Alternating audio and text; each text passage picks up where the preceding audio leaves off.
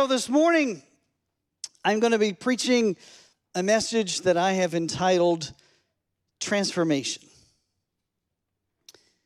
Transformation. I know I've told you a lot of stories about my dad, and I would apologize for that, except he was a remarkable person, and his story needs to be told. But I can't really tell a story about transformation without reminding you, if you've never heard it, the story of my dad. So I have a question How can a man raised in abject poverty in rural Oklahoma by an abusive alcoholic father who left school in the seventh grade to work the fields, never finished high school, who served in World War II and during that time learned that he was good with his hands, who got saved a little before the war and developed his faith while on the battlefield, who came home from war and got married, started a family, built a house that is still in my family today. Who ended up with a 35 plus year career as an airline mechanic with American Airlines, who served my local church in every way possible from Sunday school teacher to board member to volunteer church janitor to volunteer church lawnmower with his free, capable assistant. It was a non paid position, just so you know. Who was married for over 50 years, who raised three sons and was the best dad a person could ever hope for, who became a voracious reader, who prayed every day and read the Bible through. He told me later in life that he had read the Bible through every year for over 40 years who fasted every Wednesday most of my life, whose life was a success in every way possible. And the question remains how is that even possible? One word transformation. You see, when God gets involved in our lives, not just some things change, everything changes. Amen? Would you bow your heads with me this morning? Lord, I thank you so much for the power of transformation in our lives. I thank you for your power in our lives. And I pray now, Lord, that you'll anoint these words. There are very specific things that you have for people to hear today. I pray that you will enable me to speak the word and you'll enable the hearers to hear the word. We pray all of this in your awesome and holy name. And everyone said, On Monday morning in February 2008, every sports page in the world heralded the upset of the New York Giants over the New England Patriots. I enjoyed that victory very much. I'm not a Giants fan, just not a Patriots fan.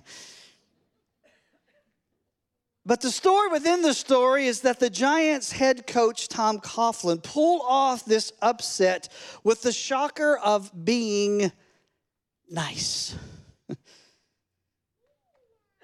and so, in one of the pregame interviews, uh, a young man asked the question of Coach Coughlin. He said, I hear you've been a lot nicer this year. Who put you up to that? So after going 8 and 8 in the 2007 season, Tom Coughlin met with his veteran players and they said this. They said that he yelled too much, he communicated too little, and he listened barely at all. You see, Tom Coughlin spent three years trying to change his players, and it didn't work. So he decided to change himself. And that's what changed his players. And now they are Super Bowl champs. Transformation. I want us to look this morning at the story of Gideon and really understand the power of transformation and what God can do when we allow Him into our lives. So I'm going to encourage you to turn in your Bibles or grab your smartphone and go to Judges chapter 6. Uh, we'll be in Judges chapter 6, 7, and 8. The scripture references will be on the screen, so you can certainly follow along, and I'll be reading these passages. We'll be looking at quite a bit of scripture today. the first act of transformation that God did in Gideon was the truth about Gideon. So let's pick up the story in Judges chapter 6 verse 11, where the angel of the Lord came and sat down under the oak in Ophrah that, that belonged to Joash the Abiezrite, where his son Gideon was threshing wheat in a wine press to keep it from the Midianites. When the angel of the Lord appeared to Gideon, he spoke his truth, God's truth. The Lord is with you, mighty warrior a little perspective. In these ancient times, you did not thresh wheat in a wine press. So, if I can just give you a mental picture, the, the way they would thresh wheat is typically they would pour out the wheat from whatever container it was in and allow the wind to blow and separate the wheat from the chaff. But if you can picture in your mind a wine press, even if you have to go back to the old I Love Lucy episode where Lucy was smashing the grapes, remember? A wine press is an enclosed space because you want to smash the grapes and then capture that liquid. So it's a little hard to pour out wheat and the wind to blow on the wheat when you're inside an enclosed space. Everybody with me? So here is Gideon hiding inside a wine press, trying to thresh wheat, and the angel of the Lord appears and speaks the truth about Gideon, and he says, You chicken, what are you doing in this wine press? No. He says, The Lord is with you, mighty warrior. But like many of us, Gideon was not convinced. So in verse 13, Gideon responds with his truth. And he says, Pardon me, Lord, but if the Lord is with us, like you say, why is all this happening to us? Where are his wonders that our ancestor told us about? Did not the Lord bring us up out of Egypt? But now the Lord has abandoned us and given us into the hands of Midian. God says, The Lord is with you, mighty warrior. And Gideon says, Why is this happening? So God follows Gideon's truth with God's truth once more. In verse 14, the Lord turned to him and said, Go in the strength, listen, you have. This isn't even the strength I'm going to give you. This is the strength you have and save Israel out of Midian's hand. Am I not sending you? And here is Gideon's truth. He says, Pardon me, Lord, but how am I going to save Israel? My clan is the weakest in Manasseh, and I'm the least of my family. God's truth. The Lord is with you, mighty warrior. Gideon's truth. Why is this happening? God's truth. You're going to save Israel. Gideon says, I don't think so. Verse 16, God's truth again. The Lord answered, I will be with you, and you will strike down all the Midianites, leaving none alive.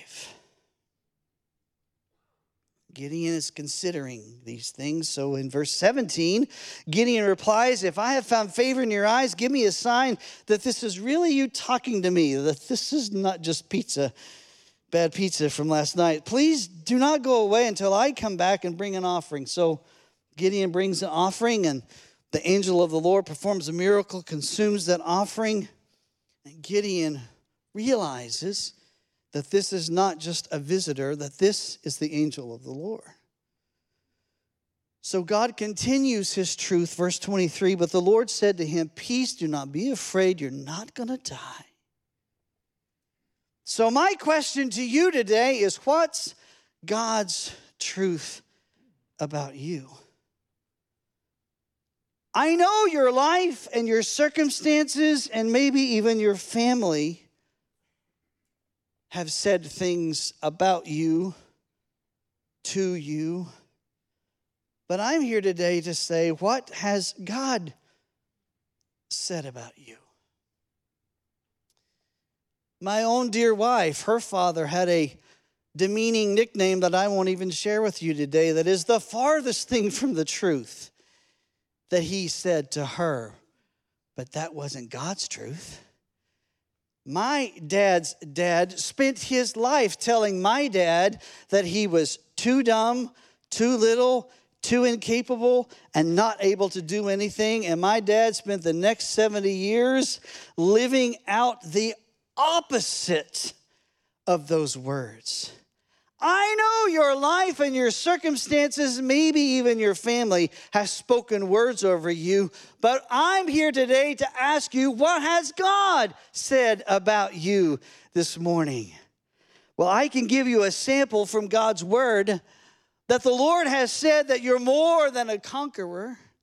The Lord has said you're a royal priesthood. The Lord has said you're a chosen people God has said you're the apple of his eye. In fact, the word tells us that you are worthy of the life of his only begotten son.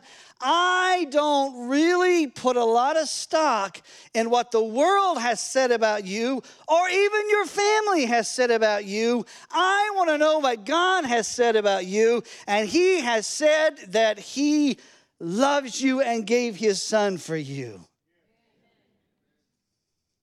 That's the truth.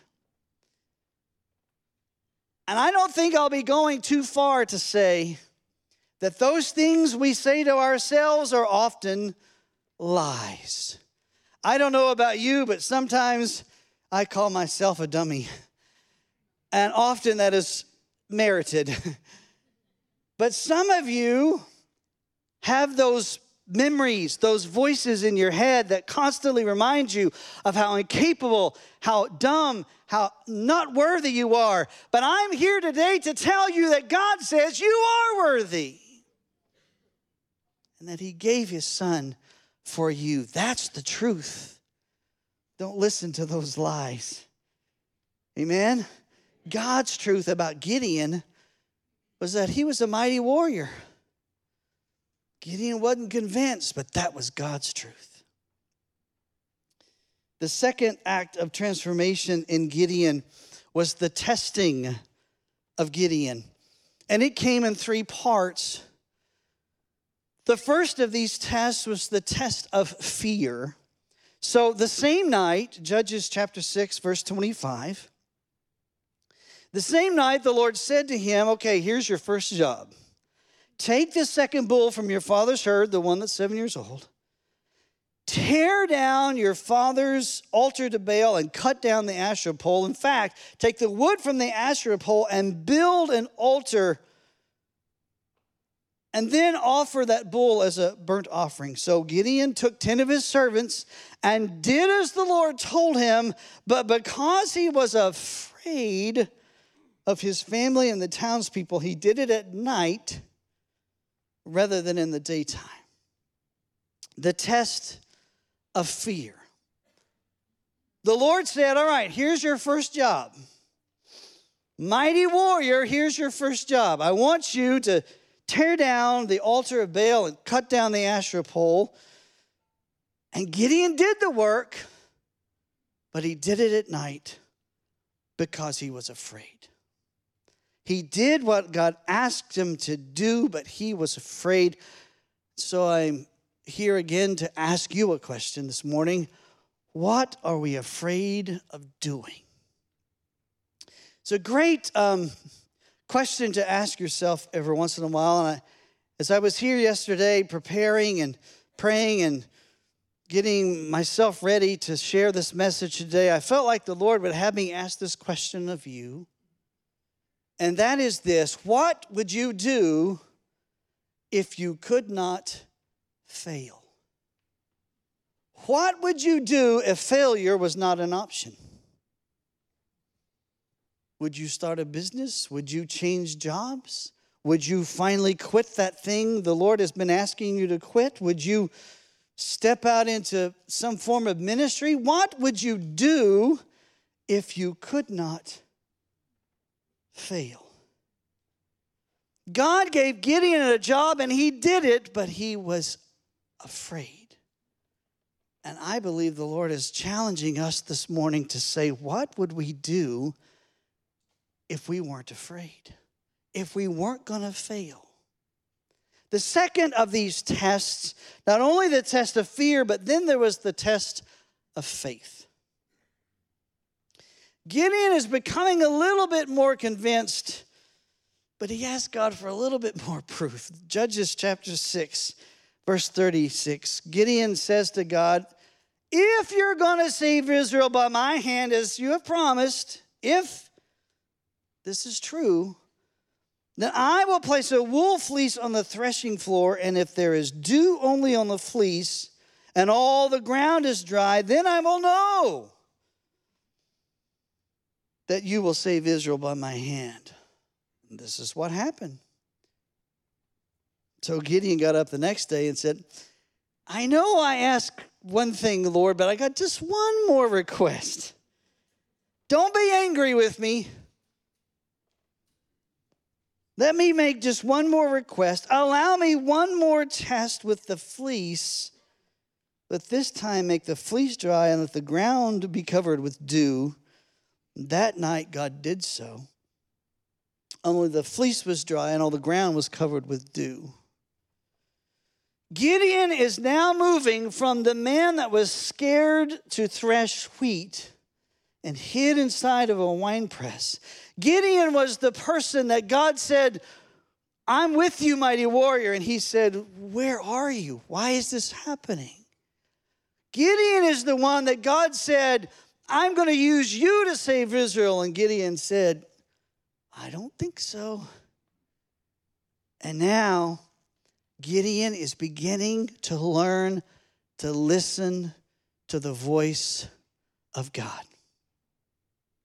Pastor Amber gave a great message last week about the Word of God and the power it serves in our life because it is the primary way God speaks to us.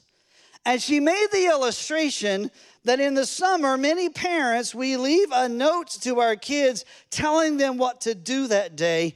And it is usually not an excuse when the parent gets home to say, I didn't see the note because they know it's there. And wow, did that flood me with awesome memories because my dad didn't just leave a note, but he left a work of art every day of my life. He didn't just say, pull the weeds out of the strawberry patch and feed the dogs and mow the yard. He drew a stick figure of all of the different tasks. I wish I had kept those notes so I could show some of them to you. But when I had to feed the dogs, I got a little stick figure of the dog and me going out to feed the dogs. Every day of my life, I had a note from my dad saying, Here's what you need to do before you go play. Well, that is what God's word is to us. It is his note to us to say, Do these things first I'll speak to you through these notes that I have left you. Do that. And then occasionally, I'll also speak to you. You see, in preaching, teaching circles, we call those passages the fleecing of the Lord, where Gideon said, Okay, God, do the water thing. Okay, now do it backwards. Now, this doesn't always work because tonight you may kneel beside your bed and say, Okay, Lord, if the sun comes up in the west, I will go to Africa and become a missionary. I am here today to say that the sun's probably going to come up in the east. In fact, it is an example of really Gideon's lack of faith that he asked God, but he's beginning to hear the voice of the Lord. That's why reading His Word is so important.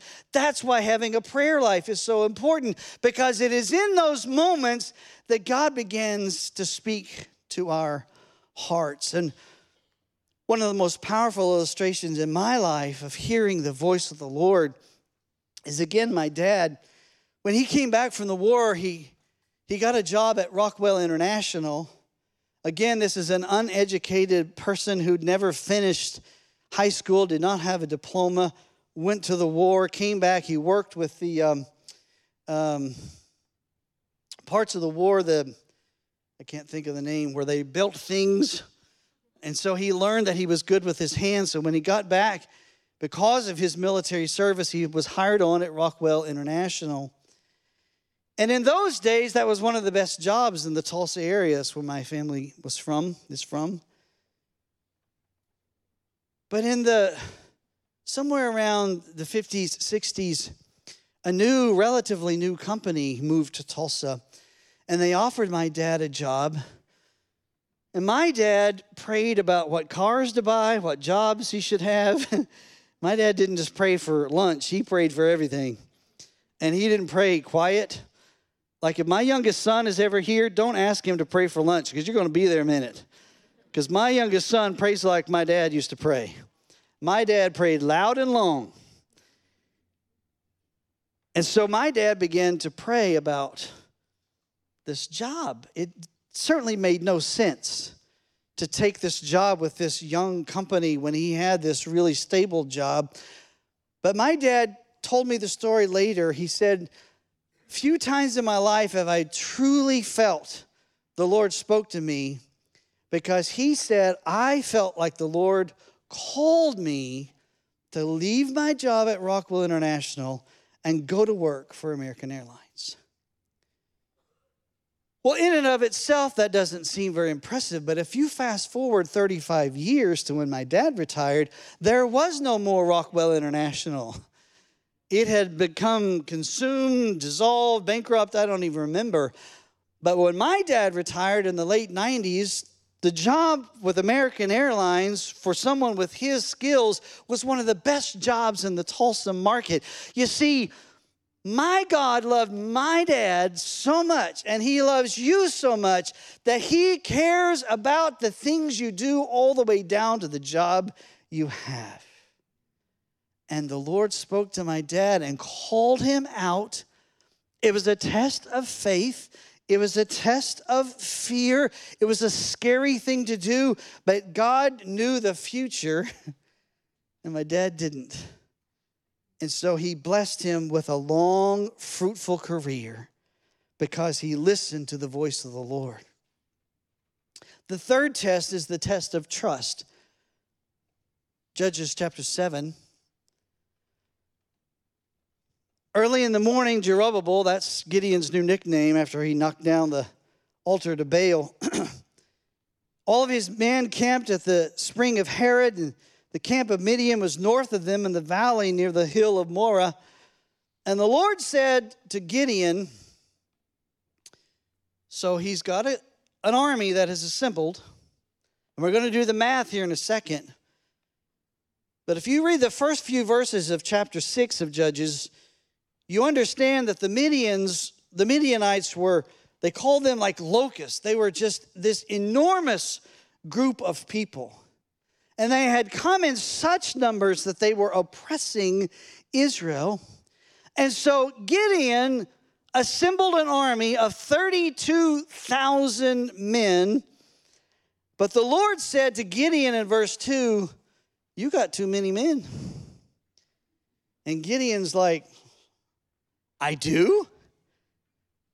He said, I cannot deliver Midian into their hands, or Israel will boast against me. My own strength has saved me, they'll say. So announce to the army anybody that's afraid, they can go home. No harm, no foul. Just let them know if they're afraid, go home. 22,000 men went home. So 22,000 men left. So that uh, meant 10,000 remained. But the Lord said to Gideon, That's still too many men. How would you have liked to have been Gideon in that moment? He's like, No, it's not. 10,000 men. It's too many. So we're going to do one more test, Gideon.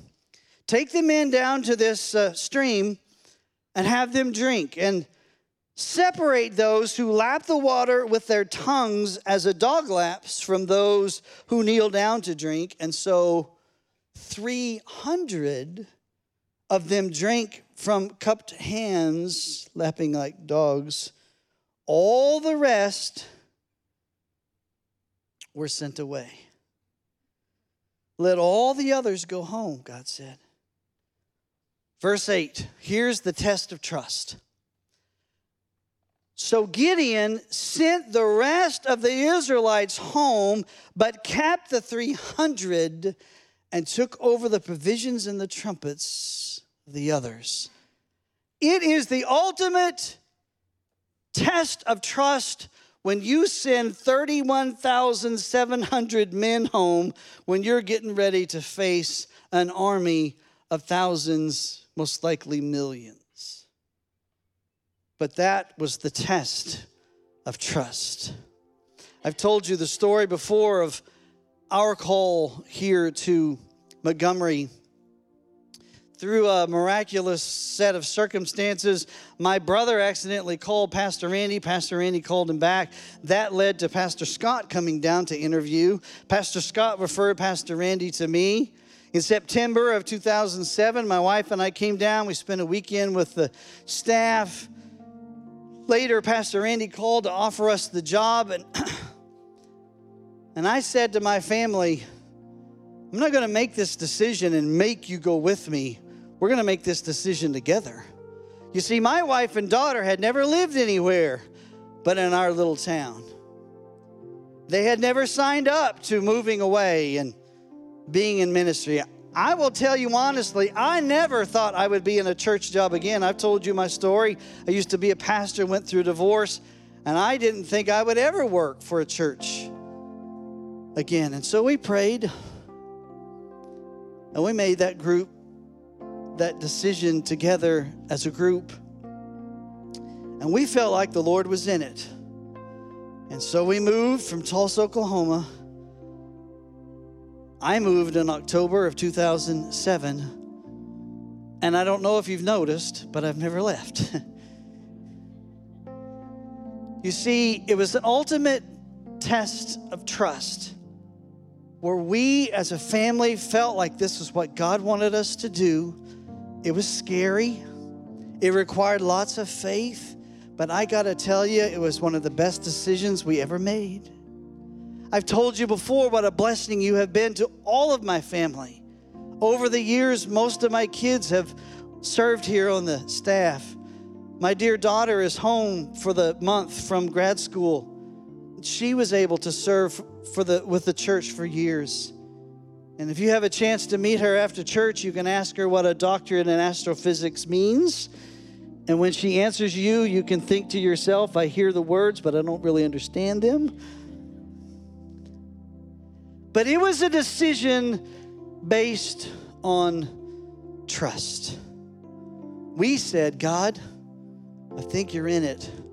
So we place our life in your hands. And he blessed and honored that decision. So there is the truth of Gideon. When God spoke to Gideon words of affirmation and faith and truth that even Gideon didn't couldn't hear. Then there's the testing of Gideon where God begins to give Gideon jobs and the first job he does but it's in fear. And then his faith is stretched and he asks God for a little bit more proof. And then there's the act of trust where Gideon sends everybody home. And now he is facing this massive army with 300 men. So the final act of transformation of God that God did in Gideon was the transformation of Gideon.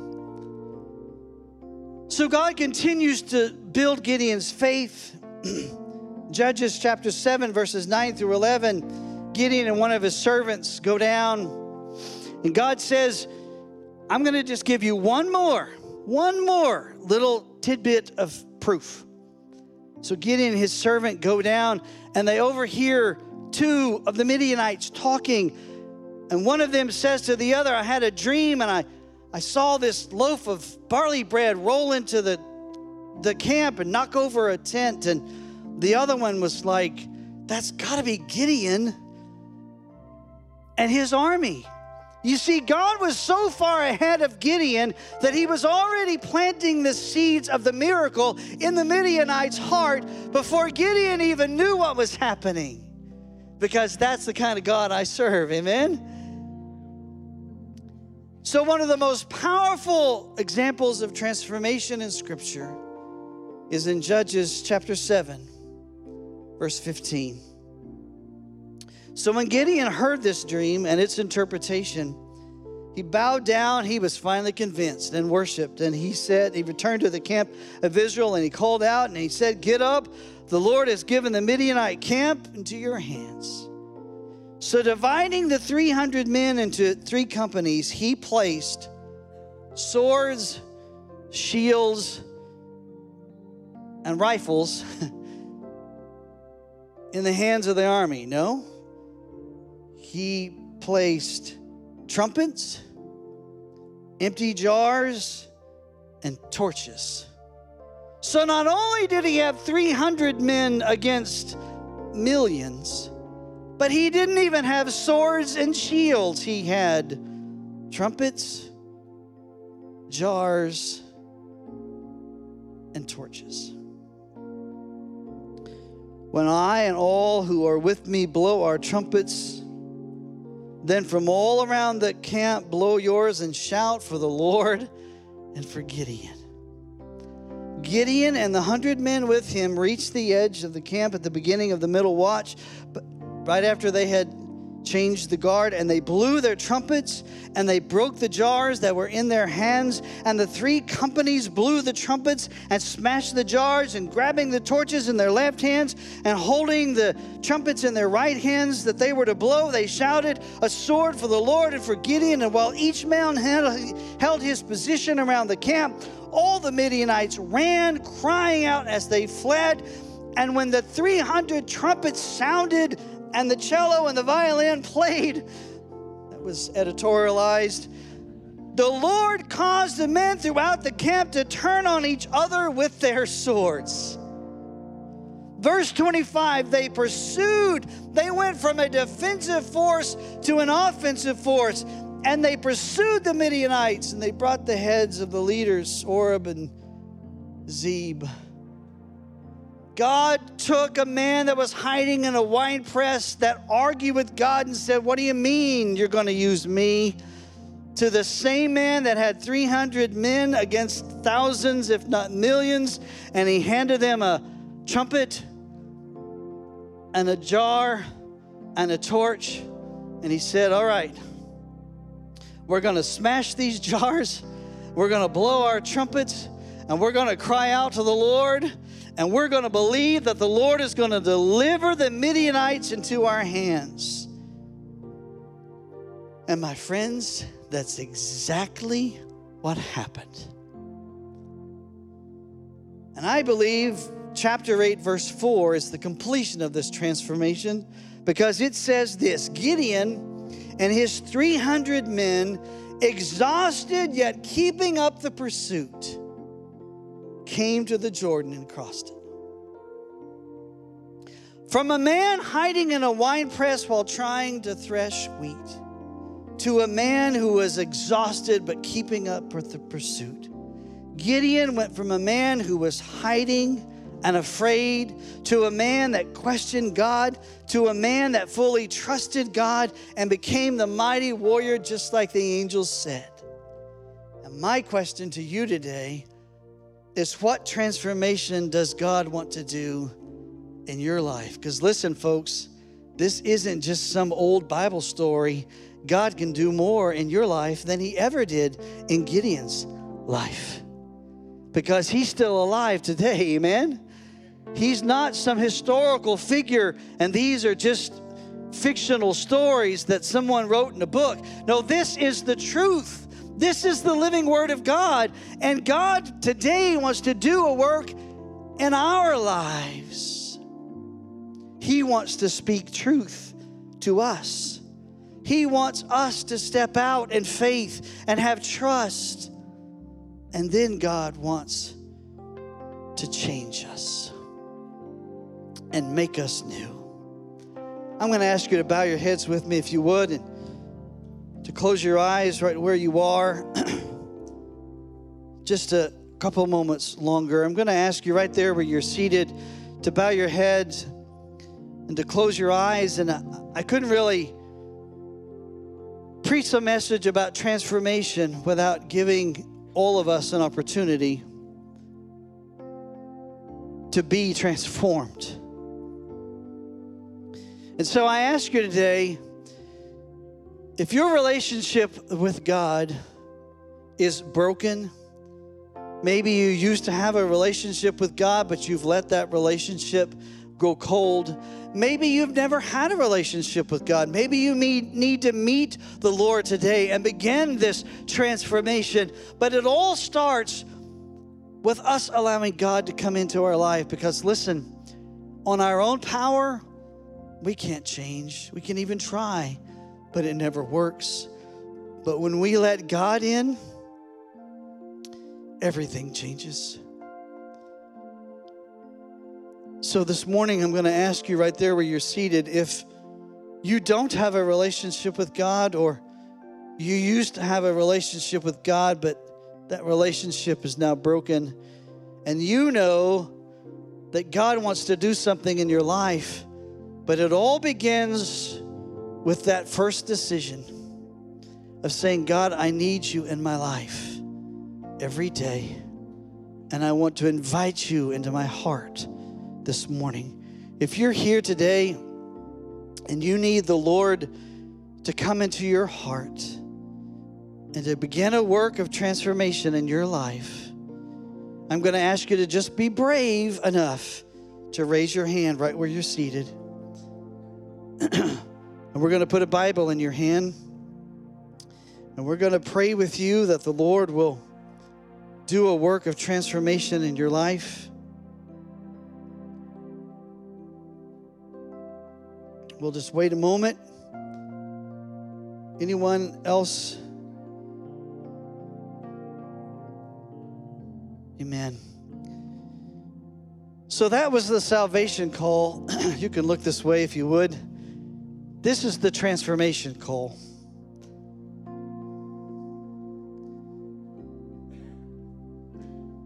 I feel like the Lord brought me here today to ask you these questions and maybe you could hear them. But what would you do if you couldn't fail? What would you do if you put your fear aside and you stepped out?